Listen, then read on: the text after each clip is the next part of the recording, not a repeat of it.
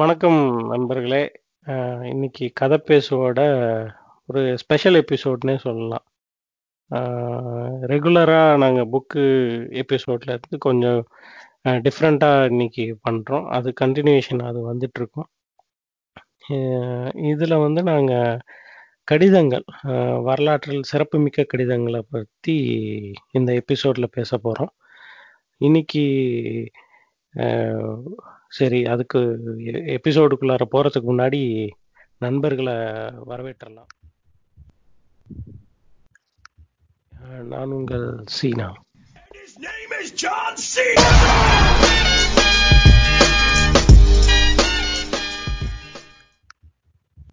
வணக்கம் நான் mark Henry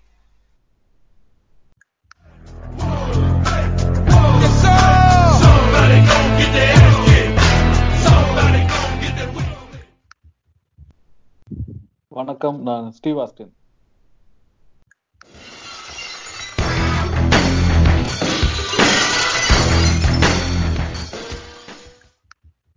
வாங்க மார்க் ஹென்றி, வாங்க ஸ்டீவ் ஆஸ்டின். நம்ம எபிசோடுக்குள்ளார போலாமா? இல்ல அதுக்கு முன்னாடி எதுவும் உங்களுடைய கருத்துக்கள், எதுவும் அப்டேட்?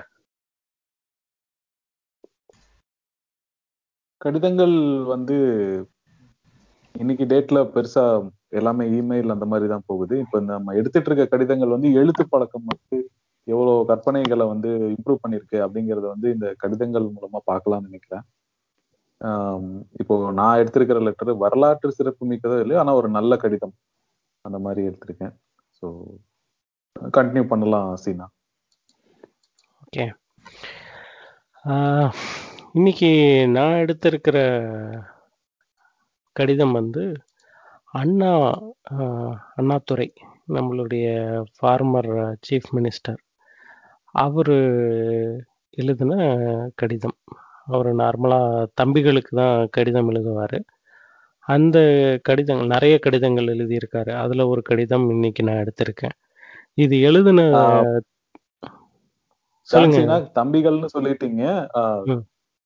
அது நம்ம தெளிவா சொல்லிருங்க தம்பிகள்ன்றது வந்து கழக தம்பிகள். திராவிட. கழகத்தோட திராவிட முன்னேற்ற கழகத்தோட தம்பிகளுக்கு அவர் எழுதியிருக்காரு.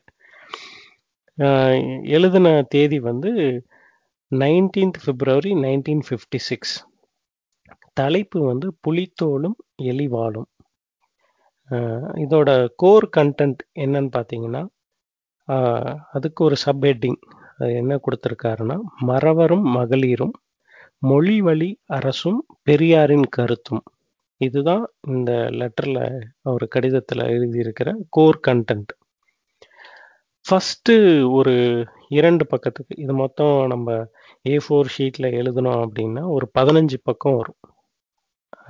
அதில் அதுல ஒரு ரெண்டு பக்கத்துக்கு வந்து சங்க இலக்கியத்துல இருந்து ஒரு பெரும் பகுதி எடுத்து போட்டிருக்காரு. அதுல வந்து தமிழர்களோட பெருமை, தமிழர்கள் வந்து எதிரிகளை எப்படி எதிர்கொண்டார்கள், காதல், தலைவனும் தலைவியும், என்ன மன்னிக்கணும். என்னால எந்த சங்க இலக்கியத்திலிருந்து எடுத்து போட்டாருன்னு என்னால தேடி கொண்டு கொண்டு வர முடியல. நானும் எல்லா இடத்துலயும் தேடி பார்த்தேன். எனக்கு கிடைக்கல. அதுக்கே நான் வந்து ஒரு ஒரு 2, 3 மணி நேரம் நேரம் ஒதுக்கியிருப்பேன். எந்த இடத்துல இருந்து அவர் எடுத்திருக்காரு அப்படின்னு சொல்லி. அதை நான் விரி விரிவா நான் இதை பேச விரும்பல. நான் நேர்கள் நீங்களே வந்து அதை தயவு செய்து எடுத்து படிச்சு பாருங்க. அவ்வளோ அருமையான தமிழ். அது வந்து அண்ணாவின் படைப்புகள் டாட் இன்ஃபோ அப்படின்ற ஒரு வெப்சைட்ல இருக்கு. அதுல அண்ணா எழுதின கடிதங்கள், கட்டுரைகள், சிறுகதைகள், நாவல்கள், கவிதைகள், நாடகங்கள், பேச்சு, எழுத்து, புகைப்படம், ஓவியம் எல்லாமே இருக்கு அண்ணாவை பத்தி. மறக்காம அதை அந்த மொத இரண்டு பக்கத்தை நீங்களே படிங்க. லெட்டருக்குள்ளார போ கடிதத்துக்குள்ளார போகிறப்ப அவர் எக்ஸாம்பிளுக்கு நான் கொஞ்சம் சொல்லிடுறேன். தமிழர்களோட பெருமை எப்படின்னு. தமிழன் வந்து எல்லையை கடந்து பகைவன் வந்ததில்லை. வந்தவன் தோற்றோடாமல் இருந்ததில்லை. என் எல்லையை தாண்டி தமிழன் கிட்ட வந்தவன்கள் கிடையாது. அப்படியே வந்தாலும் அவங்க தோத்து தான் போயிருக்காங்க. வேண்டி கேட்பவனுக்கு இன்னுயிரும் தருவான். பகைவன் எனிலோ ஏழு கடலையும் கலக்குவான் தமிழன். இந்த மாதிரி வீரமிக்க நாட்களை பற்றி நம்மளோட சொல்லோவியங்கள்ல வந்து நிறைய இருக்கு. அப்படின்னு அவர் எழுதி எழுதிட்டு என்ன சொல்றாரு, மற்ற நாட்டுக்காரங்கெல்லாம் ஏங்கி இருக்காங்க இந்த நாட்டில் பிறந்திருக்கணும். அப் அப்படிப்பட்ட ஒரு சிறப்பான குற்றம் இழக்காத நிலையில் இருந்த தமிழர் அப்படின்றாரு. குற்றம்ன்ற வார்த்தைக்கு கரெக்டான இப்போ இருக்கிற தமிழ் அர்த்தம் இல்லை இங்கிலீஷில் எல்லாத்துக்கும் புரிகிற மாதிரி சொல்லணும்னா சக்ஸஸ் ஆர் விக்டரி. இந்த மாதிரி ஒரு சிறப்புமிக்க தமிழகம் வரலாற்றில் இருந்தது. பட் இப்போ எப்படி இருக்காங்க அப்படின்னா நைன்டீன் ஃபிஃப்டி சிக்ஸில் சொல்கிறாரு இந்த நாட்டில் எதையும் செஞ்சு வெற்றி பெறலான்ற துணிவோட சில பேர் இருக்காங்க. பணிவோட போ பணிவோட போயிட்டா அதாவது அதிகார வர்க்கத்தில் இருக்கிறவங்களுக்கு பணிவோட போயிட்டா அவர்களுக்கு உயிர் பிச்சை கொடுக்கறதா உயிர் பிச்சையும் தராங்க. எதிர்த்து யாராவது பேசுனா அவங்கள இடம் தெரியாமல் அழிச்சிடுறாங்க. இந்த மாதிரி பெருந்தலைவர்கள் இந்த நாட்டை ஆண்டுகிட்டு இருக்காங்க அப்படின்னு ஒரு குறிப்பிட்டிருக்கிறார். எதுக்காகனா மொழி வழி மாநில மாநிலம் அமைவதற்காக அந்த காலகட்டத்தில் வந்து நிறைய போராட்டங்கள் நடந்தது. ஒவ்வொரு மாநிலமும். ஆந்திராவில் கர்நாடகா கேரளா தமிழ்நாடு ஈவன் பீகார் வெஸ்ட் பெங்கால் இந்த மாதிரி நாட்டு நாடுகளில் இந்த மாதிரி மாநிலங்களில் மொழி வழி மாநிலம் அமைவதற்கான கோரிக்கைகள் பேசிக்கிட்டு தான் இருந்தாங்க. அதுக்கான வரலாறை பின்னாடி எழுதியிருக்காரு. அதில் எப்படி மற்ற மாநிலங்கள் வந்து வெற்றி பெற்றுச்சு அப்படின்றதையும் குறிக்கோள் காமிச்சிருக்காரு. ஆஹ் இப்போ இதை வந்து லெட்டரை வந்து அவர் யாருக்கு எழுதியிருக்காரு அப்படின்னா காமராஜருக்கும் அண்ணாதுரைக்கும் மேற்கோள் காட்டுற மாதிரி எழுதி தம்பிகள்கிட்ட வரலாறை சொல்லிக்கிட்டே வராரு. ஆஹ் இப்போ நம்ம எதுக்காக மொழி வழி மாநிலம் கேட்குறோம் இது கேட்கறதுனால என்ன குறைஞ்சு போயிடுது? நாங்கள் நாங்க வந்து எங்களோட எல்லைகளை குறைச்சு கொடுக்காதீங்கன்னு நாங்க கேட்கல அதுலயும் ஒரு ஹிஸ்டரி இருக்கு. நான் சொல்றேன். நம்ம எந்தெந்த இடங்களெல்லாம் வந்து தமிழகம் வந்து விட்டு கொடுத்துருக்கு அப்படின்றத நான் பின்னாடி சொல்றேன். ஆஹ் நாங்க மொழிவழி மாநிலம் தான் வேணும். அதை வந்து எங்களோட உரிமைகளை நாங்க கொஞ்சம் கூட விட்டு கொடுக்க மாட்டோம். எந்த இடத்தையும் நாங்க விட்டு கொடுக்க மாட்டோம். அப்படி நீ கே- அப்படி நீ கேட்டுட்டு இருக்கிறது வந்து எங்களுக்கு குடைச்சலா இருக்கு. இதை நீ கேட்டுட்டு கேட்டுக்கிட்டே இருக்கக்கூடாது அப்படின்னு சொல்லி இந்த உலகத்துக்கெல்லாம் சாந்தம் போதிக்கிற பெ நேரு பெ பெருமகனாரே வந்து அடக்கிடுவேன் அப்படின்ற மாதிரி பேசுறாரு. தம்பி நீ இதுக்கெல்லாம் வந்து அஞ்சக்கூடாது. நம்ம நம்மளோட உரிமைகளை வந்து நம்ம நிலைநாட்டணும். ஆஹ் அதுக்கப்புறமேலு இந்த தமிழகமே தாய்நாடே இத்துணை தாழ்ச்சுரையோ நீ இந்த ஒரு நாள் அத்துணை ஏற்றத்துடன் பொலிவுனை பொலிவுடன் கா காண்டு நின்றாய் அப்படின்னு எழுதியிருக்காரு. இப்போ ஒரு ஒரு ஒரு அப்படி தமிழகம்ன்ற ஒரு நாடு அப்ப கிடையாது. அப்ப நைன்டீன் ஃபிஃப்டி சிக்ஸ்ல வந்து Madras state nineteen twenty to nineteen fifty வந்து மெட்ராஸ் பிரசிடென்சி. அந்த மெட்ராஸ் பிரசிடென்சின்றது வந்து Tamilagam Karnatakam Kerala ah, Andhra Pradesh even up to Orissa border வரையிலும் இருந்தது தான் மெட்ராஸ் பிரசிடென்சி. நைன்டீன் ஃபிஃப்டில இருந்து நைன்டீன் சிக்ஸ்டி நைன் வரையிலும் மெட்ராஸ் ஸ்டேட். அப்போ வந்து நமக்கு பிரித்து கொடுத்துட்டாங்க. அப்போதான் வந்து இந்த காலகட்டத்தில் தான் மொழிவழி மாநிலங்கள் கேட்டுட்டு இருந்தாங்க. தமிழகம்னு வேணும். தமிழகத்துக்கான இடம் ஆந்திராவில் இருக்கிற கொஞ்சம் பாட்டு கேரளாவில் இப்போ இருக்கிற பாட்டெல்லாம் முன்னாடி நம்ம கேட்டுட்டு இருந்திருக்கோம். எங்களுக்கு வேணும். இதெல்லாம் கேட்குறப்போ நேருவோ காமராஜரோ வந்து இதுக்கு உடன்பாடாக இல்லை. மெயினாக காங்கிரஸ். ஏன்னா அவங்க வந்து இதுக்கு எதிர்த்து தான் பேசிட்டு இருந்தாங்க. மொத்த கண்ட்ரோலும் அவங்களுக்கு தான் இருக்கணும் அப்படின்ற மாதிரி தான் பேசிட்டு இருந்திருக்காங்க. அதெல்லாம் அதுக்காக இவர் இந்த லெட்டர் ஏன் எழுதுறாரு அப்படின்னா இந்த லெட்டர் எழுதுனது பத்தொன்பதாம் தேதி பிப்ரவரி மாதம் ஆயிரத்தி தொள்ளாயிரத்தி ஐம்பத்தி ஆறு. இருபதாம் தேதி வந்து ஒரு ஆஹ், ஒரு வந்து கடையடைப்பு ஒத்துழையாமை இயக்கம் போராட்டம் அப்படின்றதுக்கு வந்து தம்பிகளுக்கு வந்து அழைப்பு கொடுக்கிறாரு. அனைத்து கட்சி கூட்டமும் இதுக்கு வந்து தமிழகத்துல நடந்தது. ஆஹ், எது- ஆளுங்கட்சியை தவிர எதிர்கட்சிகள் எதிர்க்கட்சிகள் அனைத்தும் அனைத்து கட்சி கூட்டத்துக்கு அனைத்து கட்சி கூட்டங்கள் வந்து இதுக்கு வந்து ஆதரவு தராங்க கழக தோழர்களை வந்து அழைக்கிறாரு. ஒரு பீஸ்ஃபுல்லான ஒரு ப்ரொட்டஸ்ட் பண்ணுவோம் அப்படின்னு. நாங்கள் வந்து ஒன்றும் எக்ஸ்ட்ராவாக கேட்கல இந்த மொழி வழி மாநிலம் தமிழர்களுக்கு சொந்தமான இடம் தான் நாங்கள் கேட்குறோம் அதே மாதிரி தமிழ்நாடு என்- என்ற பேரும் வைக்கணும் அப்படின்றாரு. ஆனால் தமிழ்நாடு வந்து ஆயிரத்தி தமிழ்நாடுன்ற பேர் வந்து ஆயிரத்தி தொள்ளாயிரத்தி அறுபத்தி ஒன்பது வரையிலும் இல்லை. அதாவது காங்கிரஸோட ஆட்சி காலம் வரையிலும் இல்லை. ஆயிரத்தி தொள்ளாயிரத்தி அறுபத்தொம்போதுக்கு அப்புறம் ஆஹ், அண்ணாதுரை அவர்கள் தமிழக முதலமைச்சர் ஆனதுக்கு அப்புறமேல பதினாலாம் தேதி ஜனவரி மாதம் மெட்ராஸ் ஸ்டேட் அப்படின்றத வந்து தமிழ்நாடுன்னு பேர் மாத்தினாரு. இவர் என்ன சொல்றாரு? அஹ் அமைதியான வழியில நம்ம வந்து போராட்டங்களை கேட்போம் நீதி கேட்போம். வீதியில வந்து நின்று நம்ம வந்து உரி உரிமைகளை வந்து நியாயமான காந்தியின் படி அகிம்சை வரையில அகிம்சை வழியில் நம்ம வந்து கேட்போம். அப்பயாவது வந்து பண்டித நேருக்கு வந்து அவரோட காதல கே விழுவுதான்னு பாக் பார்க்கலாம். அஹ் இந்த மொழிவழி மாநிலங்களை பத்தி பேசுறப்ப பண்டிதர் நேரு வந்து ஒத்து ஒத்துக்கிட்டு இருந்திருக்காரு நிறைய ஆயிரத்தி தொள்ளாயிரத்தி இருபதுகளில் இருந்தே இந்த மொழிவழி மாநிலத்துக்கான டாக்ஸ் வந்து ஆரம்பிச்சிருக்கு. இந்த டாக்ஸ் வந்து இப்போ ஆயிரத்தி தொள்ளாயிரத்தி ஐம்பத்தி ஏழில் ஐம்பத்தி ஆறில் வந்து கொஞ்சம் உரிமை உணர்ச்சி வந்து அதிகமாக பெருகி இருக்கு. காங்கிரஸ் வந்து ஒவ்வொரு எலெக்ஷன் அப்பையும் நான் வந்து உங்களுக்கான மொழி வழி மாநிலங்கள் அமைச்சு தருவேன்னு சொல்லி ஒவ்வொரு மாநிலத்துக்கிட்டையும் சொல்லி சொல்லி சொல்லி அதை வந்து நடைமுறைப்படுத்தாமலே இருந்திருக்காங்க. அது வந்து ஒரு கோபம் எல்லா மக்களுக்கும்.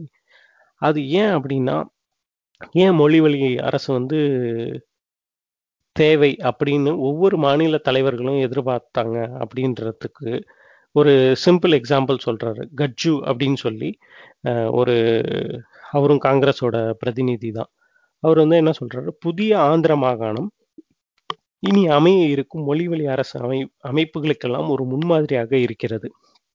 மக்கள் ஆட்சி மன்றங்கள் பல மொழி பேசும் இடங்களாக இருக்குமாயின் அங்கு ஜனநாயகம் எப்படி சரியாக பணியாற்ற முடியும் என்பதை என்னாலே புரிந்து கொள்ள முடியவில்லை. அதாவது சென்ட்ரலைஸ்டு பவர் வேணாம் ஸ்டேட் வைஸ் பவர் கொடுங்க. அப்பதான் வந்து மக்கள் வந்து ஈஸியா ஆள் ஆளும் வர்க்கத்தை வந்து அடைய முடியும். அப்பதான் வந்து இந்த குடியரசுன்ற ஒரு கான்செப்ட் வந்து சக்சஸ்ஃபுல்லா இருக்கும் அப்படின்னு கட்சுன்றவர் வந்து he was very close to Nehru. அவரே வந்து இப்படி சொல்லியிருக்காரு. பட் காங்கிரஸ்ல இருந்த நிறைய பேர் வந்து மொழிவழி மாநிலங்களுக்கு வந்து ஆதரவு தெரிவிச்சிட்டு இருக்காங்க பட் காமராஜரும் நேரு பண்டித நேரு அவர்களும் வந்து இதுக்கு முழு ஒத்துழைப்பு தரமாட்டேன்றாங்க. ஆனா ஆயிரத்தி தொள்ளாயிரத்தி ஐம்பத்தி மூணுல அக்டோபர் ஒண்ணாம் தேதி வந்து ஆந்திர அரசு வந்து மொத மொத மொழி வழி அரசா அமைஞ்சிருக்கு. அதுக்கு வந்து பயங்கர போராட்டங்கள் மனு கொடுத்துருக்காங்க வேண்டுகோள் வச்சிருக்காங்க மாநாட்டுல தீர்மானம் பண்ணியிருக்காங்க. பொட்டு ஸ்ரீராமுலு அப்படின்ற வந்து ஒரு உயிர் தியாகம் பண்ணியிருக்காரு.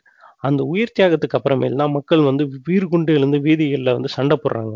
அதுக்கப்புறமேல் வந்து பண்டித நேரு வந்து ஆஹ், பொட்டு அவர்கள் இறந்ததுக்கு அப்புறமேலு கர்னூலுக்கு வந்து ஆந்திர அமைச்ச ஆந்திரா அமஸ் அரசை வந்து அமைச்சு கொடுக்குறாரு. இப்போ வந்து இப்படி ஒரு மொழிவழி மாநிலம் அமைஞ்சதுனால என்ன கெட்டு போயிடுச்சு? அப்படின்னு சொல்லி அண்ணா கேட்குறாரு இப்போ இந்தியாவில் இருந்து இந்தியன் யூனியன்ல இருந்து நாங்கள் என்ன பிரிஞ்சா போயிட்டாங்க? ஆந்திரான்ற ஒரு நாடு. இல்லை இல்லை நான் இந்தியான்ற ஒரு யூனியனுக்குள்ளார தானே இருக்காங்க.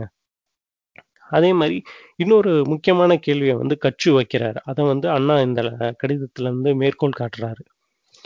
என்னன்னா இந்தியாவின் ஒற்றுமையை தக்க விதத்தில் பாதுகாக்கும் ஜனநாயகம் திறமையுடன் பலனளிக்கும் சிறு அரசு அமைப்புகளே தேவை.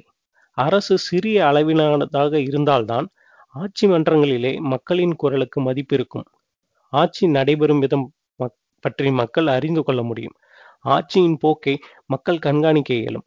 எனவேதான் சிறிய அளவினதாக ராஜ்யங்கள் இருத்தல் வேண்டும் என்று திட்டமிட்டிருக்கிறோம். அப்படின்ற கட்சி வந்து காங்கிரஸோட பல அவங்களோட மாநாடுகள்ல வந்து இதை பேசியிருக்காங்க. பட் இப்போ வந்து நான் தரமாட்டேன் அப்படின்றது வந்து ஒரு முட்டாள்தனம்ன்றது கட்ஜுவே சொல்லியிருக்காரு. அதெல்லாம் மேற்கோள் காட்டுறாரு அண்ணா. அண்ணா வந்து ஒரு ரொம்ப ஜனநாயகவாதி. ஆஹ், எல்லாத்தையும் வந்து அன்பான முறையில் அகிம்சை முறையில வந்து கேட்டு எழுதியிருக்காரு. அவரோட கடிதங்களும் வந்து அப்படிதான் இருக்கு. அழகான தமிழ்ல யாரையும் புண்படுத்தாம வரலாறை மேற்கோள் மேற்கோள் காட்டி இங்க நடந்திருக்கு. அதே மாதிரி தம்பிகளை வந்து ஒரு அஜிடேஷன் மோடுக்கு கொண்டு போகாம அகிம்சை முறையில ஜனநாயக முறையில வழி நடத்தியிருக்காரு. அப்புறம் ஒரு அழகான ஒரு கோட்டு சொல்லியிருக்காரு. இந்த மொழிவழி மாநிலத்துக்கு ஒரு அழகான கோட்டு. ஜவஹர்லால் நேரு வந்து ஏன் தரமாட்டேன்றாரு அப்படின்றது கொண் கொண்டைக்கு ஒரு செண்டு மல்லிகை கேட்டாலாம் கொண்ட கணவனிடம். அந்த குணக்கேடனோ கொண்டை உள்ள மட்டும் இவள் செண்டு கேட்டு தொல்லை தந்தபடிதான் இருப்பாள்.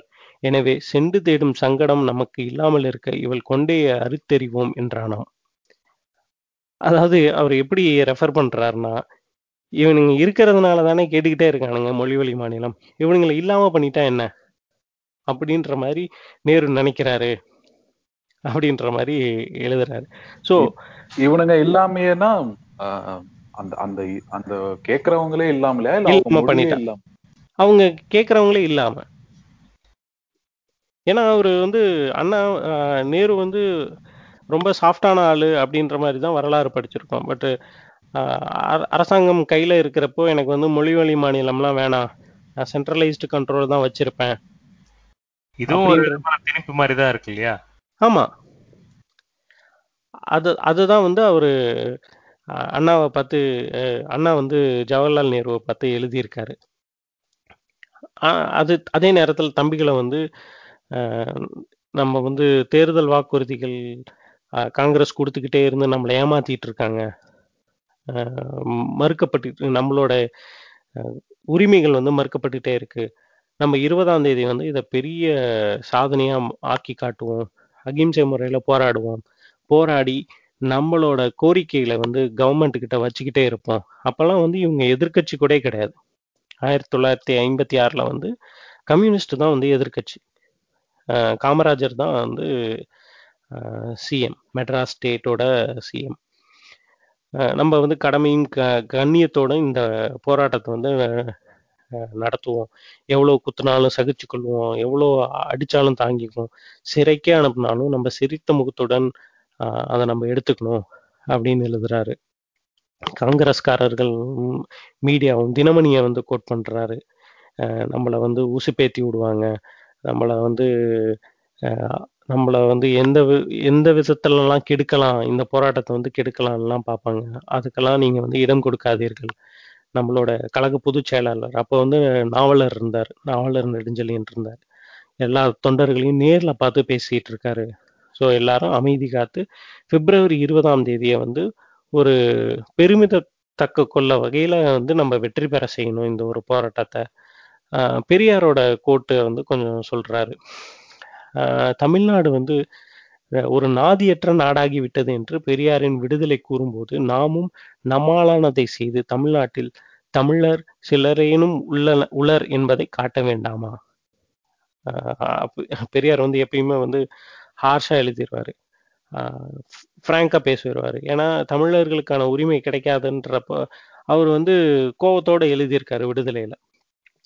அந்த நேரத்துல வந்து ஆயிரத்தி தொள்ளாயிரத்தி ஐம்பத்தி ஆறுல வந்து பாத்தீங்கன்னா திராவிட கழகத்துல இருந்து திமுகன்றது ஒண்ணு பிரிஞ்சு வந்துருச்சு.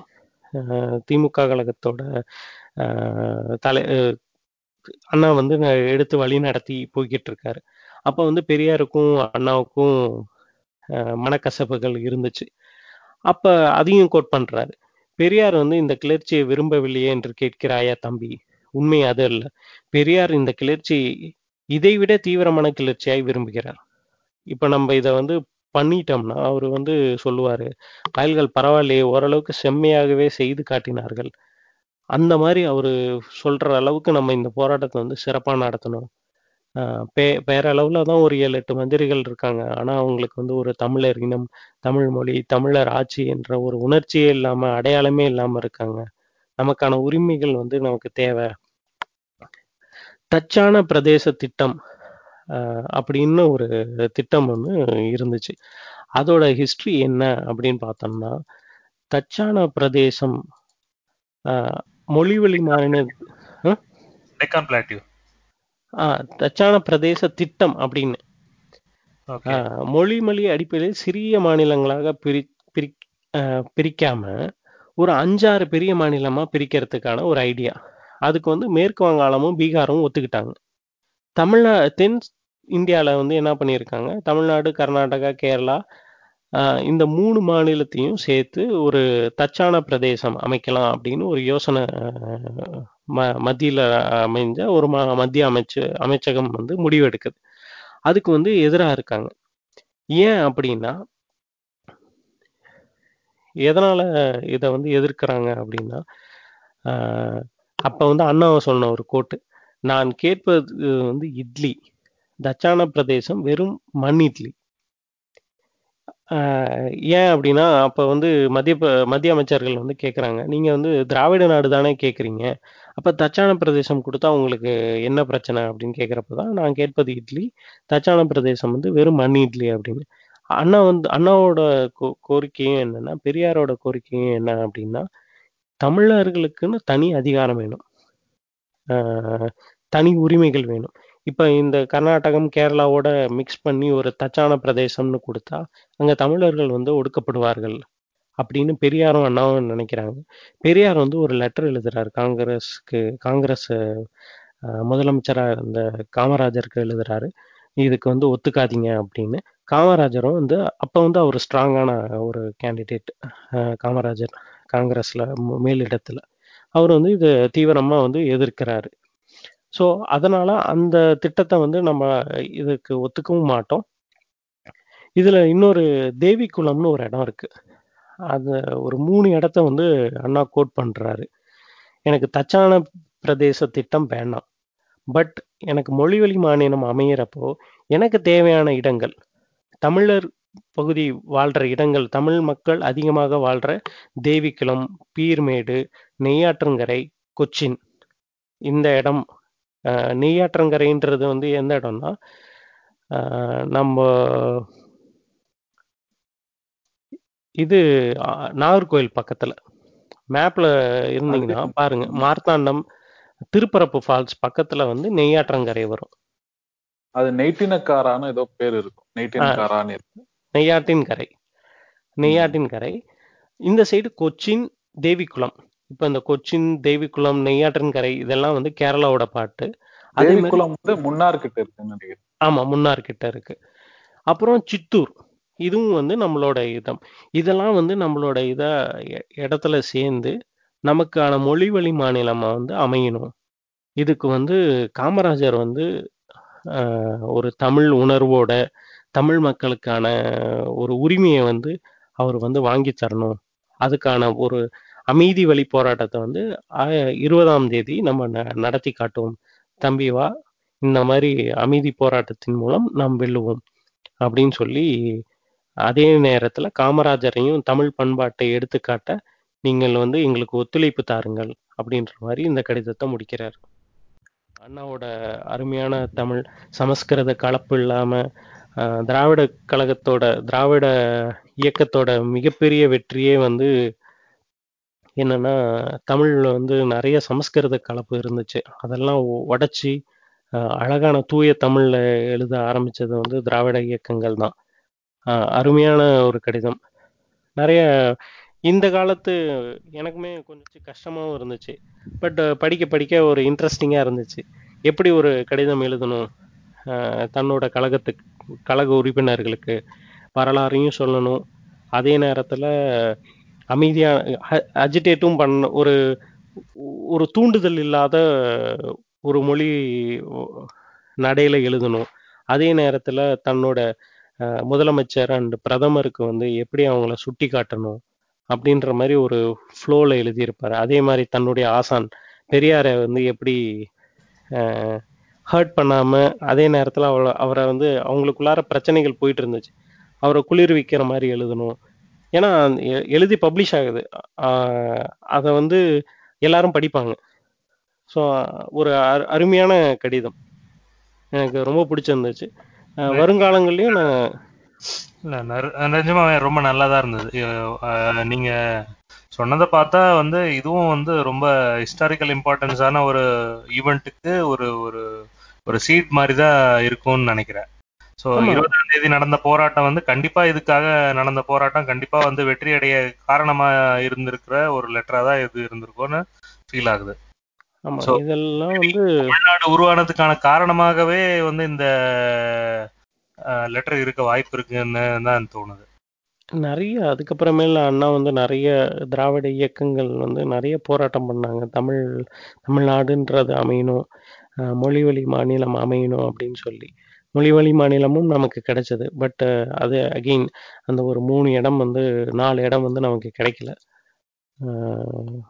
கொச்சின் வரையிலும் இருக்கின்றதே வந்து எனக்கு இப்போதான் ஷாக்கிங்கான நியூஸ் அதை படிக்கலவோ கொச்சினும் பார்ட் ஆஃப் தமிழ்நாடா அப்படின்னு.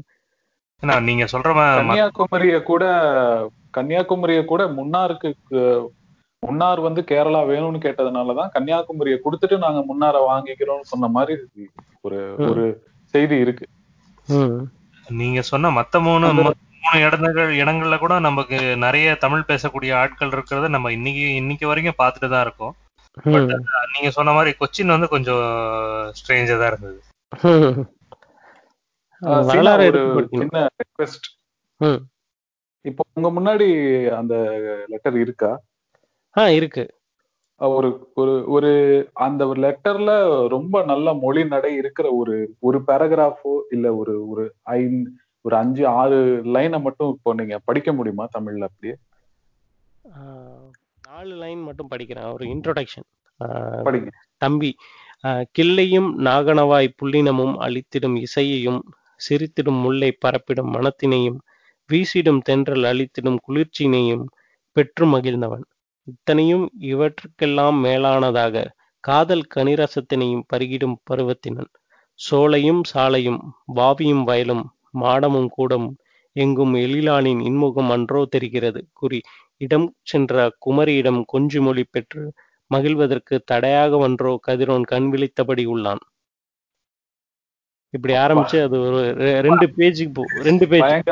அப்படியே. உள்ள இருக்குது. அது தமிழ கேட்கும் போதே அப்படி இருக்குல்ல? அதுதான் அந்த மொழியோட ஒரு இது. ஆமா.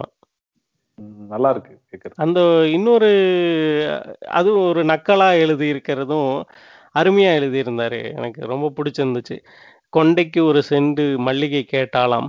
கொண்ட கணவனிடம் அந்த குணக்கேடனோ கொண்டை உள்ள மட்டும் இவள் செண்டு கேட்டு தொல்லை தந்தபடிதான் இருப்பாள். எனவே செண்டு தேடும் சங்கடம் நமக்கு இல்லாமல் இருக்க இவள் கொண்டையை அரித்தறிவோம் என்றானாம். எவ்வளவு ஒரு ஊமை எந்த ஒரு. இதுக்கு எப்படிப்பட்ட ஒரு ஊமையை வந்து அவர் சொல்றாரு. பியூட்டிஃபுல் அழகு. ஒரு ஹியூமர் கலந்து அதே சமயம் சொல்ல வந்ததையும் சொல்லியிருப்பாரு. சொல்லணும். ஹியூமர் கலந்த ஒரு எதிர்ப்பு.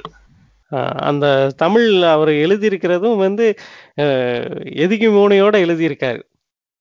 கொண்டை செண்டு. கணவன் குணம் குணக்கேடன் கொண்டை செண்டு அப்படின்னு சொல்லி அதுல விளையாண்டுருக்காரு.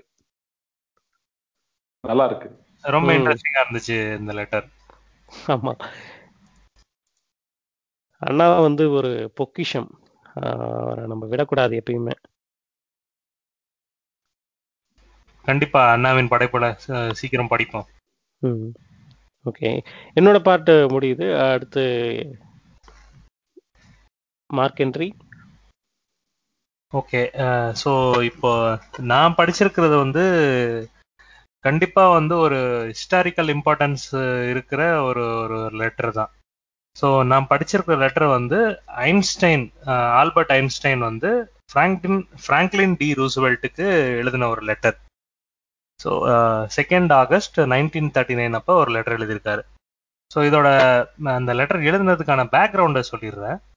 ஸோ இப்போ நைன்டீன் தேர்ட்டி எயிட்டில் ஒரு மூணு கெமிஸ்ட் வந்து பெர்லின்ல வந்து ஒரு லெபரட்டரியில் ஒரு டிஸ்கவரி பண்ணுறாங்க அந்த டிஸ்கவரி என்னென்னா யுரேனியம் ஆட்டமை ஸ்ப்ளிட் பண்ணணும்னா அதுலேருந்து ஃபிஷன் ரியாக்ஷன் நடந்து அது ஒரு செயின் ரியாக்ஷனாக மாறி அதுலேருந்து பவர் நிறைய எமிட் ஆகுது. ஸோ பவர் எமிட் ஆகுது. அதே ச- இது சமயத்தில் பை ப்ராடக்ட்ஸாக வந்து ரேடியம் மாதிரி எலமெண்ட்ஸ் எல்லாம் வந்துட்டு ஜென்ரேட் ஆகுது. அப்படின்னு சொல்லிட்டு ஒரு ஒரு ரிசர்ச் பிசிசிஸ்ட் வந்து ஒரு ரிசர்ச் கண்டுபிடிச்சிருக்காங்க. ஸோ இது வந்து அந்த ஃபிஷன் ரியாக்ஷன் நடக்கிறதுக்கு சில ப்ராப்ளம்ஸ்லாம் வந்துட்டு அது அதோட ரிவால்வ் ஆயிருக்கு. ஸோ அந்த ப்ராப்ளம்ஸ் எல்லாம் வந்துட்டு ரெசால்வ் பண்ணக்கூடிய கண்டிஷன்ல இருக்கு. ஸோ கூடி கூடிய சீக்கிரத்துல வந்து அதை அதை வந்து ரெசால்வ் பண்ணக்கூடிய கண்டிஷன்ல இருக்கு அப்படின்னு சொல்லிட்டு ஐன்ஸ்டைனுக்கு அந்த நாலேஜ் வருது. அந்த ஐன்ஸ்டைன் அந்த நாலேஜ் வந்ததுக்கு அப்புறமா ஆஹ், இவருக்கு ஃப்ராங்க்லின் அப்போ வந்து பிரசிடென்ட்டா இருந்த யுனைடெட் ஸ்டேட்ஸ் பிரசிடென்ட்டா இருந்த எஃப்டி ரூஸ்வெல்ட்டுக்கு அந்த லெட்டர் எழுதியிருக்காரு. அந்த லெட்டர்ல என்ன எழுதியிருக்காருன்னா இந்த Fermi E Fermi and L Szilard இவங்க ரெண்டு பேர் வந்து அமெரிக்கன் சயின்டிஸ்ட் ஸோ இந்த அமெரிக்கன் சயின்டிஸ்ட் பிசிசிஸ்ட் ஸோ இந்த அமெரிக்கன் பிசிசிஸ்ட் இந்த மாதிரி ஃபிஷன் ரியாக்ஷன்ஸ்ல செயின் ரியாக்ஷன்ஸ்க்கு அமெரிக்கால வந்து ரிசர்ச் பண்ணிட்டு இருக்காங்க இவங்களோட சேர்ந்து ஹோலிவுட் அப்படின்றவர் வந்து பிரான்ஸ்லயும் வந்துட்டு ஒரு ரிசர்ச் நடத்திட்டு இருக்காரு ஸோ இந்த ரெண்டு ரிசர்ச்லயும் வந்து செயின் ரியாக்ஷன்ஸை பத்தி தான் வந்து படிச்சுட்டு இருக்காங்க ஸோ அந்த செயின் ரியாக்ஷன்ஸை படிச்சுட்டு இருக்கும்போது தான் வந்து இது இது இந்த இப்போ நான் சொல்ற கண்டென்ட் எல்லாமே வந்து அவர் எழுதின லெட்டர்ல இருக்கிற கண்டென்ட் இந்த லாஸ்ட் ஃபோர் மந்த்ஸ் நடந்த செயின் ரியாக்ஷன்ல அப்சர்வ் பண்ணது என்னன்னா இந்த மாதிரி நியூக்ளியர் செயின் ரியாக்ஷன் வந்து லார்ஜ் மாசஸ் ஆஃப் யுரேனியம் வச்சு பண்ணோம்னா நியூக்ளியர் செயின் ரியாக்ஷன் செட்டப் பண்ண முடியும். அப்படி நியூக்ளியர் செயின் ரியாக்ஷன் செட்டப் பண்ணணும்னா vast amount of power generate ஆகும். பை ப்ராடக்ட்ஸா ரேடியம் மாதிரி ரேடியோ எஃபெக்டிவ் எலமெண்ட்ஸ்லாம் ஜென்ரேட் ஆகும். இந்த ஒரு செயின் ரியாக்ஷன் வந்து it can be converted into a power it can be used in construction of bombs அப்படின்ற மாதிரி ஒரு சொல்லியிருக்காரு. அந்த இந்த பாம்பு எப்படி இருக்கும்னா ரொம்ப ஹெவியா இருக்கும். That can be transported through any boats and it can be detonated at any ports அதை வச்சுட்டு நீங்க ஒரு ஒரு கன்சிடரபிள் ஏரியாவே வந்துட்டு டெமாலிஷ் பண்ணலாம். பட் இது வந்து ஏர் டிரான்ஸ்போர்ட்டேஷனுக்கு வந்து பாசிபிளாக இருக்காது. So that will be very heavy for air transportation அப்படின்னு சொல்லிட்டு சொன்னார். ஸோ அதே சமயத்தில் இந்த மாதிரி அமெரிக்கன் ஃபிசிசிஸ்ட் வந்து அமெரிக்காவில் நிறைய சென்டர்ஸில் வந்து இந்த மாதிரி யுரேனியம் வந்து செஷன் இந்த மாதிரி ஃபிஷன் ரியாக்ஷன் வந்து எக்ஸ்பெரிமெண்ட் பண்ணிட்டு இருந்தாங்க. ஸோ யூஎஸ்ல பார்த்தீங்கன்னா யுரேனியம் வந்து வெரி புவர் ஓர்ஸ் தான் வந்து கிடைச்சது. So some good quantities of the ores வந்து கனடாவில் இருந்திருக்கு. அண்ட் சம் uh, வந்து ஃபார்மர் செக்கோஸ்லோவாக்கியா இல்லை பெல்ஜியன் காங்கோவில் இருந்திருக்கு. ஸோ இது வந்துட்டு இப்போ uh, இவர் என்ன ரெக்கமெண்ட் பண்ணுறான்னா ரூஸ் ரூஸ்வெல்ட்டுக்கு ஸோ நீங்கள் வந்து இந்த அட்மினிஸ்ட்ரேஷன்ல uh, இந்த ஒரு பர்டிகுலர் ஃபிஷன் ரியாக்ஷனில் எல்லாருக்கும் வந்துட்டு தங்களோட யுரேனியம் சோர்ஸை வந்து இன் சப்ளை வந்துட்டு இன்க்ரீஸ் பண்ணுங்க. நம்மளுக்கு இங்கே இருக்கிற ஓர் வந்துட்டு பத்தாது. ஸோ அதனால சப்ளை இன்க்ரீஸ் பண்ணுங்க. ஸோ அதனால இப்போதைக்கு வந்துட்டு பாத்தீங்கன்னா லிமிடெட் ஃபண்ட்ஸ் தான் இருக்கு. ஸோ நமக்கு பட்ஜெட்ஸ் வந்துட்டு என்ஹான்ஸ் பண்ணுங்க அப்படின்னு சொல்லிட்டு ஒரு லெட்டர் எழுதியிருக்காரு. ஸோ அண்ட் அந்த லெட்டரோட முடிவுல லாஸ்ட் பேராகிராஃபில் என்ன போட்டிருக்காங்கன்னா ஐ அண்டர்ஸ்டாண்ட் ஸோ அதை அப்படியே கோட் பண்றேன். I understand that Germany has actually stopped the sale of uranium from Czechoslovakian mines which she has taken over that she should have already taken early action might perhaps be understood on the ground that the son of quote பண்ணிக்கோங்க. The son of German under secretary of state von Weizsäcker இந்த von ways ஜாக்கர் வந்துட்டு ஜெர்மனுக்கு பிரசிடென்டா இருந்தவர் அந்த previous செஷன்ல பிரசிடென்டா இருந்தவர் அவரு இப்போ secretary of ஸ்டேட்டா இருக்காரு. And அவரோட பையன் தான் வந்துட்டு is attach to the Kaiser Wilhelm Institute in Berlin இந்த பெர்லின் இதுக்கும் நம்ம ஃபர்ஸ்ட்ல சொன்னோம் இல்லையா? நைன்டீன் தேர்ட்டி எயிட்ல வந்து த்ரீ கெமிஸ்ட் வந்து பெர்லின்ல லெபார்டரியில வந்து யுரேனியம் ஆட்டம் வந்து ஸ்பிளிட் பண்ணியிருக்காங்க. அதனால வந்து ஃபிஷன் ரியாக்ஷன் வந்து நடக்கக்கூடிய வாய்ப்பு இருக்குன்னு தெரிஞ்சிருக்காங்க அப்படின்னு சொல்லியிருக்காங்க இல்லையா? ஸோ அந்த ஒரு பர்டிகுலர் இன்சிடென்ட்டை வந்து இதுல ரிலேட் பண்ணிட்டு ஸோ சொல்லியிருக்காங்க. ஸோ அதுலயே என்ன ஃபைனலா முடிச்சிருக்காரு என்னன்னா institute in Berlin where some of the American work on uranium is now being repeated so அதாவது நம்ம இங்க பண்ற பிசிசிஸ்ட் நம்மளோட பிசிசிஸ்ட் நியூக்ளியர் ஃபிஷன் ரியாக்ஷன்ல பண்ற அதே எக்ஸ்பெரிமெண்ட்ஸ் இப்போ பெர்லின்ல ரிப்பீட் பண்ணிட்டு இருக்காங்க ஸோ இன் இது இதனால வந்து அவரை சொல்ல இது என்னன்னா அவங்க மேபி அவங்களும் இதே டைரக்ஷன்ல இந்த மாதிரி நியூக்ளியர் பாம்ஸ் கிரியேட் பண்ற டைரக்ஷன்ல வந்துட்டு போக வாய்ப்பு இருக்கு. ஸோ அப்படின்னு சொல்லிட்டு அந்த லெட்டரை முடிக்கிறாரு. இதுக்கப்புறமா வந்துட்டு இந்த பிளாங்க் ஃப்ராங்க்லின் ரூஸ்வெல்ட் இதுக்கு இதுக்கப்புறமா எப்படி இந்த லெட்டரை எடுத்திருக்காங்க அப்படின்னா மேன்ஹேட்டன் ப்ராஜெக்ட் அப்படின்னு சொல்லிட்டு ஒரு ப்ராஜெக்ட் உருவாக்குனாங்க. கேள்விப்பட்டிருக்கீங்களா? ஆமா இந்த மேன்ஹேட்டன் ப்ராஜெக்ட் வந்து அதை சுத்தி நிறைய கான்ஸ்பிரசி இருக்கு. இது வந்து ஆட்டம் பாம்புக்கு ஒன் ஆஃப் தி ஒரு ஒரு பிரசிடிங் இன்சிடென்டா தான் இதை பாக்குறாங்க. பிரசிடென்டா அதாவது ஒரு பிரசிடென்டிங் ஈவெண்ட்னு சொல்லுவாங்க. அத அத மாதிரி தான் இந்த மேன்ஹேட்டன் ப்ராஜெக்ட் பாக்குறாங்கன்னு நினைக்கிறேன். ஆட்டம் பாம்புக்கு இந்த மேன்ஹேட்டன் ப்ராஜெக்ட் உருவானதுக்கு காரணமே இந்த லெட்டர் தான். ஸோ இந்த மேன்ஹேட்டன் ப்ராஜெக்ட் என்ன என்ன பண்றாங்கன்னா பிராங்க்லின் அவர் கேட்டுட்டு இருக்கிற மாதிரி ரிசோர்சஸை வந்துட்டு இன்க்ரீஸ் பண்ணாங்க. யுரேனியம் ரிசோர்சஸ்க்கு பதிலா வந்து என்ன பண்ணாங்கன்னா யுரேனியம்க்கு பதிலா புளூட்டோனியம்லயோ வந்துட்டு இதை வந்து ஃபிஷன் வந்து இன்க்ரீஸ் பண்ண முடியும் அப்படின்னு சொல்லிட்டு புளூட்டோனியம் வந்து நிறைய சேகரிக்க ஆரம்பிச்சாங்க யுனைடெட் ஸ்டேட்ஸ்ல ஸோ அந்த புளூட்டோனியம் ஜென்ரேட் பண்ணி தான் கவர்மெண்ட் வந்துட்டு டிசம்பர் நைன்டீன் ஃபார்ட்டி ஒன்ல மேன்ஹேட்டன் ப்ராஜெக்ட்னு ஒன்று உருவாக்குனாங்க. இந்த மேன்ஹேட்டன் ப்ராஜெக்டோட மெயின் எய்மே வந்து scientific and military undertaking to develop a bomb so இந்த இந்த மேன்ஹேட்டன் ப்ராஜெக்ட் உருவானதுக்கு காரணமாக இருந்த லெட்டர் தான் இந்த ஐன்ஸ்டீன் எழுதின லெட்டர் இந்த மேன்ஹேட்டன் ப்ராஜெக்ட்ல ஐன்ஸ்டீனே வந்து ஒரு செக்யூரிட்டி ரிஸ்க் அப்படின்னு சொல்லிட்டு ஒரு லேபிள் பண்ணியிருக்காங்க எப்படின்னா ஸோ ஒரு நைன்டீன் ஜூலைல வந்துட்டு ஒரு US army office army intelligence வந்து ஐன்ஸ்டீனுக்கு செக்யூரிட்டி கிளியரன்ஸ் அந்த மேன்ஹாட்டன் ப்ராஜெக்ட்க்கு ஒர்க் பண்றதுக்கான செக்யூரிட்டி கிளியரன்ஸை பிளாக் பண்ணியிருக்காங்க ஹண்ட்ரட்ஸ் ஆஃப் சயின்டிஸ்ட் அந்த ப்ராஜெக்ட்ஸ்ல வந்து they are forbidden to consult with Einstein. அவங்க வந்து ஐன்ஸ்டீன் கிட்ட எந்த டவுட்ஸும் கேட்கக்கூடாது அப்படிங்கிற மாதிரி அவரை அவங்கள ஃபர்பிட் பண்ணியிருக்காங்க ஏன்னா Einstein is a left leaning political activist so left left principles வந்து எங்கே பிளாக் பண்ணியிருக்காங்கன்றது நீங்கள் அங்கேயே so left leaning political ஆக்டிவிட்டீஸ்னா he considered people so rather than authority so அந்த ஒரு லெஃப்ட் லீனிங் பொலிட்டிக்கல் ஆக்டிவிஸ்ட்ன்றதுனால அவருக்கு அந்த செக்யூரிட்டி கிளியரன்ஸே பிளாக் பண்ணிட்டு அவரை மேனேட்டன் ப்ராஜெக்ட்டுக்கு uh, உள்ள என்டர் ஆகாத மாதிரி வந்து அவரை அவருக்கு வந்துட்டு ஒரு பிளாக் வச்சிருந்தாங்க. And August six nineteen forty five அப்போ ஹிரோஷிமால ஃபர்ஸ்ட் பாம் வந்து ஆட்டம் பாம் வந்து யூஎஸ் வந்து போட்டாங்க பை பை ஏர் ஸோ இதுக்கான இப்போ என்னதான் வந்துட்டு இந்த ஐன்ஸ்டீனை பிளாக் பண்ணியிருந்தாலுமே ஸோ இப்போ வரைக்கும் வந்துட்டு இந்த ஆட்டம் பாம் உருவானதுக்கு காரணம் ஐன்ஸ்டீன் தான். ஐன்ஸ்டீன்னால தான் வந்துட்டு ஜப்பான்ல வந்து பாம்ஸ் வந்து போட்டுச்சு அப்படின்ற ஒரு ஒரு கெட்ட பேர் வந்துட்டு இன்னமும் வந்து அவருக்கு இருக்கு. ஸோ அவரோட ரெஸ்பான்சிபிலிட்டி இல்லைன்னாலும் ஒரு லெஃப்ட் மென்டாலிட்டி இருக்கிற ஒரே காரணத்தினால அவரை உள்ள கொண்டு வரணும். ஏன்னா ஹீ கூட அவாய்டட் இட் ஸோ இவர் வந்துட்டு இல்ல this is not in right way அப்படின்னு சொல்லிட்டு பப்ளிக்கலா வந்துட்டு நிறைய சொல்லியிருக்க வாய்ப்பு இருக்குன்னு நினைக்கிறேன். மேபி அதனாலதான் வந்துட்டு இந்த லெட்டர் எழுதி இந்த மேனேட்டன் ப்ராஜெக்ட் உருவானது காரணமான ஐன்ஸ்டீனுக்கே வந்துட்டு செக்யூரிட்டி ரிஸ்க் அப்படின்னு சொல்லி அவரை வந்துட்டு செக்யூரிட்டி கிளியரன்ஸே கொடுக்காம மேனாட்டன் ப்ராஜெக்ட் உள்ளவே வராம தடுத்திருக்காங்க. அதாவது இப்போ ஒரு நல்ல விஷயத்துக்காக பயன்படுத்தணும். ஒரு எலக்ட்ரிக்கல் சோர்ஸ் பவர் சோர்ஸுக்காக பயன்படுத்தணும்னு ஐன்ஸ்டீன் எழுதின லெட்டர் வந்து ஆனா அதுலயும் அவர் குறிப்பிட்டிருக்காருல்ல இது ஒரு பாமா கூட ஆக்கலாம்னு.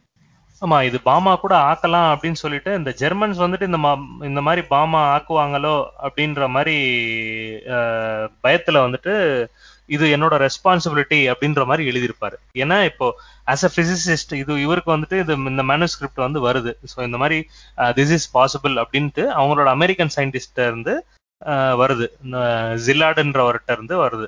ஸோ அவர் வந்து I should this is my responsibility இது வந்து இந்த மாதிரி ஒரு சிமிலர் ரெப்ளிகா வந்து ஜெர்மன்ல பெர்லின்ல நடந்துட்டு இருக்கு அவங்க வந்து ஆல்ரெடி யுரேனியமோட சேலை வந்து ஸ்டாப் பண்ணிட்டாங்க. மைன்ஸ் அந்த செக்கோஸ்லோவியன் மைன்ஸ்ல இருந்து வர யுரேனியமோட சேலை ஸ்டாப் பண்ணிட்டாங்க. So we should increase our stockpile அப்படின்னு சொல்லி சொல்லியிருக்காரு. ஸோ ஜஸ்ட் ஒரு செக்யூரிட்டி அலர்ட்டாக சொன்னதை வந்து இந்த மாதிரி வந்து முடிஞ்சிருக்கு. ஸோ அவர் வந்து இப்போ கடைசியா அவர் ஃபீல் பண்ணியிருப்பார். என்னன்னா if I had known that Germans would not have succeeded in developing an atomic pop I would have not written a letter அப்படின்னு சொல்லியிருப்பாரு.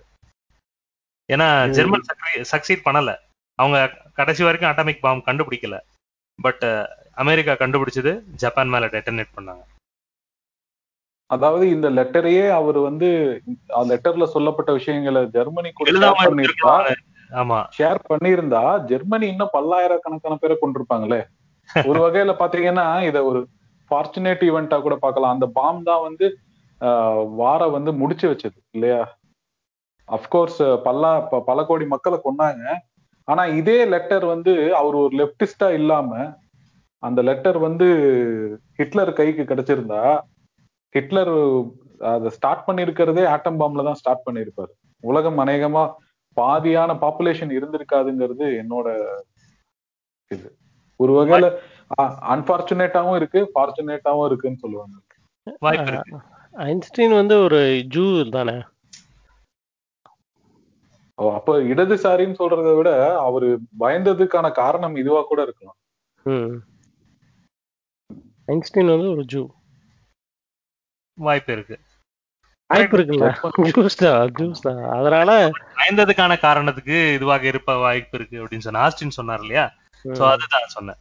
சோ அப்ப ஆமா ஆஸ்டின் சொல்ற பாயிண்ட் ஆஃப் வியூல கூட யோசிக்கலாம். எப்படி இருந்தாலும் வந்துட்டு இது ஒரு ஒரு ஹிஸ்டாரிக்கல் இம்பார்ட்டன்ஸ் இருக்கிற அது- அதாவது வாரோட கோர்ஸையே மாத்தின ஒரு லெட்டர் தான் இந்த ஒரு லெட்டர்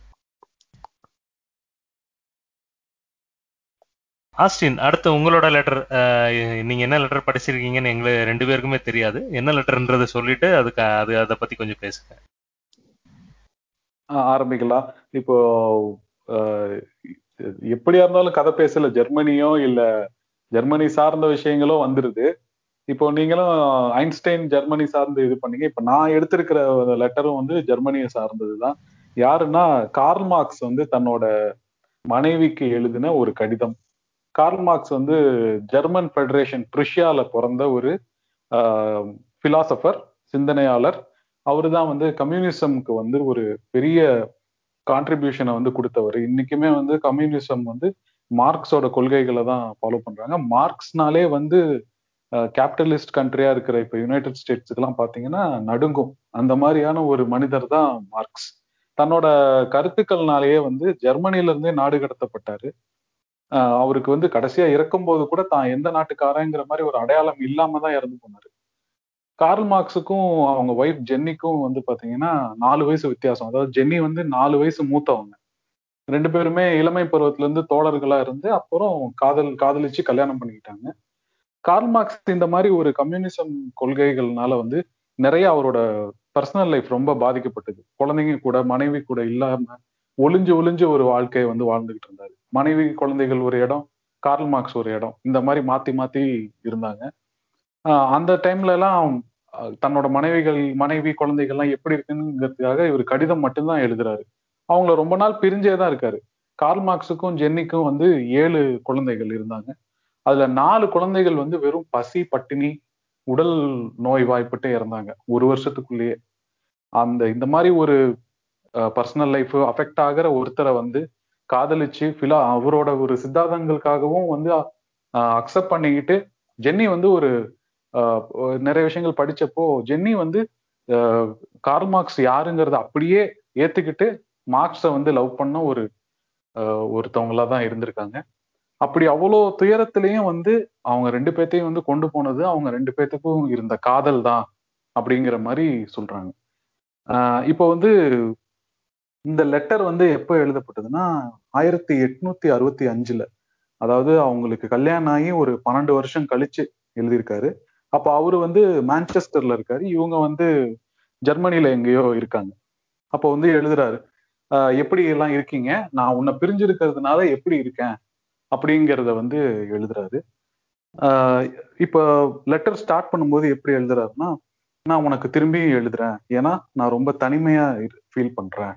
தனிமை வந்து எனக்கு வந்து ஒரு பெரிய விஷயங்கிறது இல்லை. நான் தனிமையில இருக்கும்போது உன்னோட என் மூளைக்குள்ள வந்து ஒரு சில கான்வர்சேஷன்ஸ் நடக்கும் உரையாடல்கள். அந்த உரையாடல்கள் உனக்கு தெரியாம போயிடுது இல்லையா? அதுவே எனக்கு கஷ்டமா இருக்கு. நான் எனக்குள்ள உன் கூட ஒரு உரையாடல் வச்சுக்கிறேன். அந்த உரையாடல் எனக்கு என்னைக்குமே உனக்கு தெரிய போறது இல்லைல்ல? அது தெரியாம இருக்கிறதே எனக்கு கஷ்டமா இருக்கு. அதனால நான் உனக்கு இப்ப எழுதுறேன் அப்படிங்கிறாரு. நெக்ஸ்ட் அடுத்து என்ன சொல்றாருன்னா ஒரு நிமிட பிரிவு அப்படிங்கிறது வந்து ரொம்ப ஓகே பரவாயில்ல. ஆனா ஒரு ரொம்ப நாள் பிரிவுங்கிறது வந்து கஷ்டமான விஷயம். இந்த ஒரு ஒரு நிமிடமோ இல்ல கொஞ்ச நேரத்துக்கு இருக்கிற பிரிவோ ஆக்சுவலி நல்லதுதான் அப்படிங்கிறாரு. எதனால அப்படின்னா இப்போ ஒரு பக்கத்துல ஒரு பெரிய பில்டிங்கை நீங்க வச்சு பாக்குறீங்க அப்படிங்கும்போது பக்கத்துல நின்று பார்க்கும்போது இது என்ன பெரிய பில்டிங்கிற மாதிரி ஒரு ஒரு ஒரு எண்ணம் வரும். ஆனா ஒரு தூரத்துல இருந்து அந்த பெரிய பில்டிங்கை பார்க்கும்போது அதோட மெஜஸ்டிக்கான ஒரு அப்பியரன்ஸ் உங்களுக்கு தெரியும். அதே மாதிரி கெட்ட பழக்கங்களா இருந்தாலுமே அந்த கெட்ட பழக்கங்கள் வந்து கூடவே இருக்கு. ஆனா அந்த கெட்ட பழக்கங்களுக்கு காரணமான பொருளை நீங்க கொஞ்சம் தூரத்துல தள்ளி வைக்கிறீங்க அப்படின்னா அது வந்து கொஞ்ச நாள்ல அந்த கெட்ட பழக்கமே மாறிடும். ஸோ அப்படிங்க என்ன சொல்ல வர்றாருன்னா தூரம் இருக்கிறதுங்கிறது வந்து ஆஹ் நல்லது. ஒரு சில நேரத்துல இந்த மாதிரி கெட்ட பழக்கமா இருக்கட்டும் ஒரு பில்டிங்கை பாக்குறதா இருக்கட்டும் இல்ல வந்து ஒரு ஒரு பெரிய ஒரு ஆர்வம் உள்ள ஒரு விஷயத்த நீங்க டெய்லி பண்ணும்போது அது மேல ஒரு சலிப்பு வரும். ஆனா அதுக்கு கொஞ்சம் இடைவெளி கொடுத்து திரும்பி கொஞ்ச நாள் கழிச்சு பண்ணி பாருங்க. திரும்பி அதோட உண்மையான ஃபார்ம் அதை எடுத்துக்கிட்டு உங்களுக்குள்ள ஒரு பேர் ஆர்வமா அது வரும் அப்படின்னு சொல்றாரு. சோ இந்த தூரம்ங்கிறது வந்து ஒரு சில விஷயங்களை நல்லதுதான் படுத்துது. அதே மாதிரிதான் இந்த இடைவெளி அப்படிங்கிறது வந்து என்னோட காதல் வந்து உங்க உன் மேல இருக்கிற காதலை வந்து ஒரு பெரிய பூதம் மாதிரி பெருசாக்கி காமிக்குது. இந்த காதலுக்குள்ள என்னென்னலாம் இருக்குன்னா என்னோட இதயத்தோட மொத்த ஸ்பிரிட் அண்ட் கேரக்டருமே இதுக்குள்ளதான் இருக்கு. இந்த இடைவெளி வந்து என்னோட காதலை ஒரு பூதமாக்கி அந்த பூதத்துக்குள்ள என்னோட மொத்த ஹார்ட்டையுமே அதுக்குள்ளதான் வச்சிருக்கேன் நான் அப்படிங்கிறாரு. இந்த இடைவெளி வந்து என்ன திரும்பி ஒரு மனுஷனா காமிக்குது. எனக்குள்ள நான் ஒரு பெரிய ஒரு ஆர்வத்தையும் ஒரு ஆற்றலையும் நான் வந்து பாக்குறேன். ஆஹ் நம்ம இயல்பு வாழ்க்கையில வந்து தினம் தினம் பாக்குறது நம்ம நிறைய கேள்விகள் எல்லாம் கேட்க வைக்குது. ஆனா இந்த இடைவெளி வந்து அதுல இருந்து என்ன வெளியில கொண்டு வந்து ஆஹ் உனக்கும் எனக்கும் இருக்கிற வந்து ஒரு காதலை வந்து காமிக்குது. இது வந்து என்ன மாதிரி ஒரு காதல் அப்படின்னா ஆஹ் ஒரு வந்து மதத்தை தேடி போறவன் அது மேல வைக்கிற காதல் மாதிரியோ இல்ல ஒரு தினம் தினம் வேலை செய்யறவன் வந்து அந்த பணத்துக்கான காதலோ இல்ல உடலுக்கு தேவையான ஆஹ் சில விஷயங்கள் இருக்குல்ல அதுக்கான காதலோ இல்ல இந்த காதல் அதையும் தாண்டி ஒரு ஒரு உண்மையானது ஒரு மனுஷனை ஒரு ஆம்பளைய வந்து ஆம்பளையா ஃபீல் பண்ண வைக்கிறது. ஒரு man it makes it makes a man again a man அப்படின்னு சொல்றாரு. அப்புறம் லெட்டரோட கடைசி பாட்டுக்கு வராரு. உலகத்துல வந்து எவ்வளவோ அழகான பெண்கள் இருக்காங்க. ஆனா உன்னோட முகத்துல இருக்க வடிவத்துல ஒவ்வொரு விஷயத்திலையும் ஒவ்வொரு சுருக்கத்திலையும் என்னோட பலம் வாய்ந்த பலம் இல்லாத ஆஹ், ஞாபகங்கள் எல்லாத்தையுமே உன்னோட முகத்துல தான் நான் பார்க்க முடியறேன் உன்னோட முகத்துல இருக்கிற ஒவ்வொரு சுருக்கத்திலையுமே என்னோட வாழ்க்கையில முக்கியமான தருணங்களை தான் நான் உன் முகத்துல பாக்குறேன் அப்படின்னு சொல்றாரு. என்னோட முடிவில்லாத ஆஹ், இழப்புகள் முடிவில்லாத வழிகள் தவிர்க்க முடியாத இழப்புகள் எல்லாத்தையுமே உன் முகத்துல நான் கொடுக்குற ஒரு முத்தத்தினால நான் வந்து விளக்கிடுறேன் அப்படின்னு சொல்றாரு. கடைசியா வந்து குட் பை அப்படின்னு சொல்லிட்டு என்னோட முத்தங்களை வந்து ஆயிரக்கணக்கான முத்தங்களை குழந்தைக்கு வந்து பகிர்ந்துக்கங்க பகிர்ந்துக்க ஜென்னி அப்படின்னு சொல்லிட்டு லெட்டரை முடிக்கிறாரு. இப்போ நான் வந்து ஒரு கொஞ்சம் பார்ட்டை வந்து அதை படிச்சு காமிக்கிறேன். There are many females in the world and some some among them are beautiful but where could I find find a face whose every feature even every wrinkle is a reminder of the greatest and sweetest memories of my life அப்படிங்கிறார் even my endless pains my irreplaceable losses i read in your sweet countenance and i kiss away the pain when i kiss your sweet face அப்படிங்கிறாரு இதுதான் அந்த கடைசி பாட்டு ரொம்ப அழகா எழுதியிருக்காரு பிரிவுலையும் வந்து சொட்ட சொட்ட அப்படி எழுதியிருக்காரு ஆமா ஒரு உலகத்தையே ஒரு கேபிட்டலிஸ்ட் வேர்ல்டையே வந்து ஆட்டி படைச்ச ஒரு கிரேட் மேன் கால் மார்க்ஸ்க்கு இந்த ஒரு லவ் சைடு வந்து ரொம்ப இன்ட்ரெஸ்டிங்கான ஒரு லெட்டரா தான் இருக்கு. ஆமா ஆமா. சாப்பாட்டுக்கே வழி இல்லாத ஒரு ஹஸ்பண்ட் கூட அவரை லவ் பண்ணி அவர் கூட ஏழு குழந்தைகளும் இது பண்றதுங்கிறது வந்து அந்த காதல் எவ்வளோ வந்து அவங்களுக்கு பெருசா இருந்திருக்கு அப்படிங்கிறது இந்த லெட்டர் மூலமா தெரியுது. ரொம்ப முக்கியமான விஷயம் கல்யாணம் ஆகி பன்னெண்டு வருஷம் கழிச்சும் வந்துட்டு அந்த காதல் இருக்குன்ற ஒரு இதுதான் வந்து ரொம்ப ரொம்ப அஹ், ரொம்ப ரொம்ப முக்கியமான விஷயம். ஆமா. நானும் அந்த ட்ரையர் அப்படின்னு ஜெர்மனியில் ஒரு இடத்துல தான் கார்ல் மார்க்ஸ் பிறந்திருப்பாரு. அங்கே அந்த அவர் பிறந்த வீட்டுக்கு நான் போயிருந்தேன். அங்கே அவர் எழுதின நிறைய புக்ஸு அவர் யூஸ் பண்ண சேர்ஸ் யூ யூகேல இருந்த சேரை கொண்டு வந்து அங்கே போட்டிருக்காங்க. நிறைய அவரோட ஃபிலாசபிஸ் அதெல்லாம் போட்டிருப்பாங்க. அதை பார்க்குறப்போ ரொம்ப ரிஜிடான ஆள். அவர் குழந்தைங்க இறந்ததெல்லாம் நான் படிச்சிருக்கேன். பட்டு இந்த மாதிரி லெட்டரில் வந்து அப்படியே ஒரு ஃபீல் எவ்வளோ கஷ்டத்தில் இருக்கிறப்போ ஒரு ஒய்ஃபுக்கு எழுதுகிறப்போ எவ்வளோ ஒரு நேர்ல இருந்து சொல்லக்கூடிய ஒரு உணர்வை வந்து கடிதத்தில் எழுதுறது வந்து ரொம்ப கஷ்டம். அதை இப்போ ரொம்ப அழகாக எழுதியிருக்காரு. சீனா நீங்க சொல்றப்பதான் வந்து எனக்கும் ஞாபகம் வந்தது. இப்போ நீங்க சொன்ன கடிதத்திலேயே இருக்கிற ரெண்டு முக்கியமான கதாபாத்திரங்கள். அண்ணாவும் வந்து அண்ணாவும் பெரியாரும். பெரியார் பிறந்து வளர்ந்த வீடு அந்த வீடு வந்து நமக்கு ஈரோட்ல இருக்கு. ஸோ. அங்க நான் போயிருந்தேன். நான் பார்த்திருந்தேன். ஸோ திராவிட கழகம் உருவான இடம். அதுவும் வந்துட்டு ஒரு ஒரு ஒரு நல்ல ஒரு ஃபீல் கொடுத்துச்சு. ஸோ அவங்க அவர் வீட்டுக்கோட பின்புறத்துல தான் வந்துட்டு அந்த அவரோட பத்திரிகை இருக்கு இல்லையா? ஸோ இவர் தான் அண்ணா வந்து தான் வந்து எடிட்டரா இருந்தாரு. ஸோ அந்த அவர் வீட்டுக்குள்ளாரே தான் அந்த பத்திரிகை இருந்தது. பத்- விடுதலை இதுல விடுதலை ஆமா. விடுதலை. விடுதலை. So, ஆமா. ஸோ அவர் வாழ்ந்த இடம் அவரு அவரோட சேரு ஸோ எல்லாமே நானும் பார்த்துருந்தேன். கண்டிப்பா வந்து நம்ம கண்டிப்பா டிராவல் பண்ணி போய் பார்க்கணும். எவ்வளோ அந்த லெட்ரு படிக்கலையோ இல்லை அஸ்டின் சொல்றப்பயோ கஷ்டமா இருக்கு. அந்த அவங்க ஒய்ஃபுக்கு எப்படி ஒரு ஃபீல் இருந்திருக்கும். எனக்கு நான் இப்போ அந்த லெட்டர் படிச்சதுக்கு அப்புறமா அவங்க கிட்ட இருந்து வந்த ரிட்டர்ன் லெட்டர் படிக்கணும்னு எனக்கு ரொம்ப ஆர்வமா இருக்கு. அது ரிட்டன் எதுவும் எழுதியிருக்காங்களா தெரியல மார்க்ன்றி நான் பார்க்கணும்.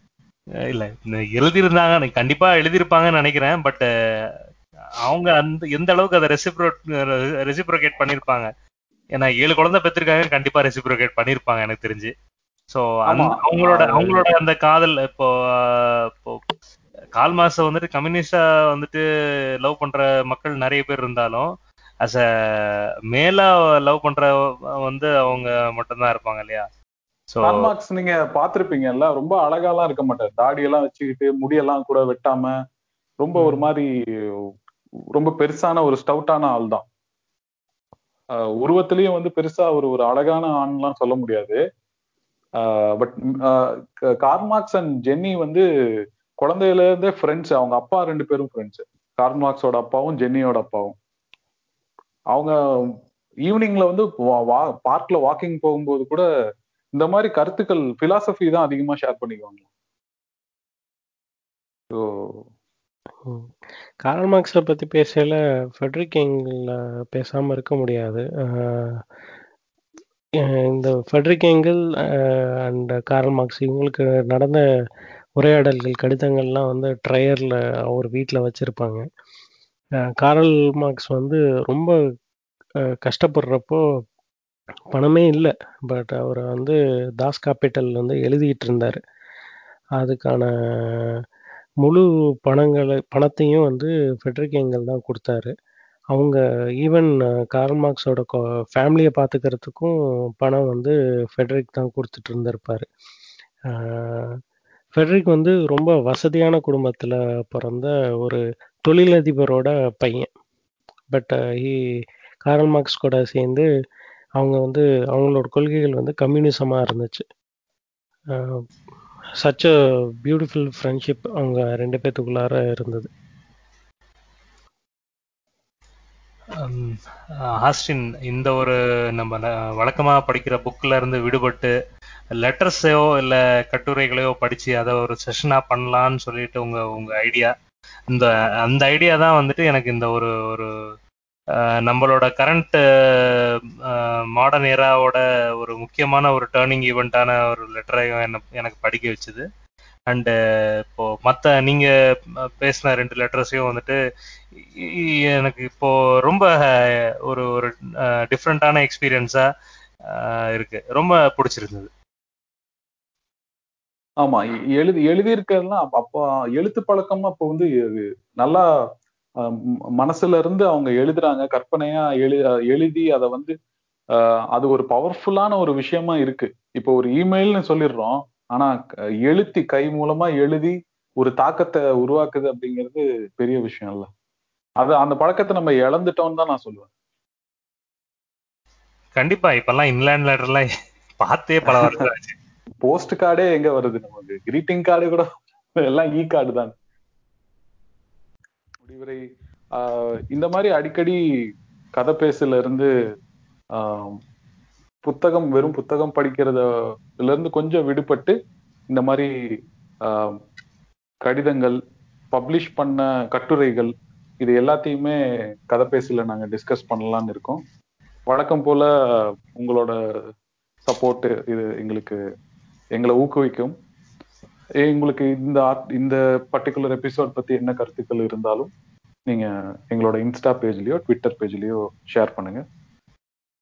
நன்றி. நான் ஸ்டீவ் ஆஸ்டன். நன்றி. Mark Henry. நன்றி. நான் உங்கள் சீனா.